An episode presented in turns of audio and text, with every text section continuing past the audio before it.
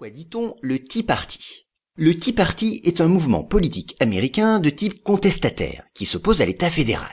Souvent qualifié d'ultra-conservateur, il est très certainement très libéral pour ce qui est de la politique économique. Il n'apprécie guère les impôts, les aides gouvernementales, la sécurité sociale et tout ce qui peut limiter la liberté d'entreprendre. Aujourd'hui en déclin, ce mouvement est né en réaction à la politique menée par Barack Obama. Il fut d'ailleurs accusé de racisme à son endroit, même si le parti s'en est toujours défendu.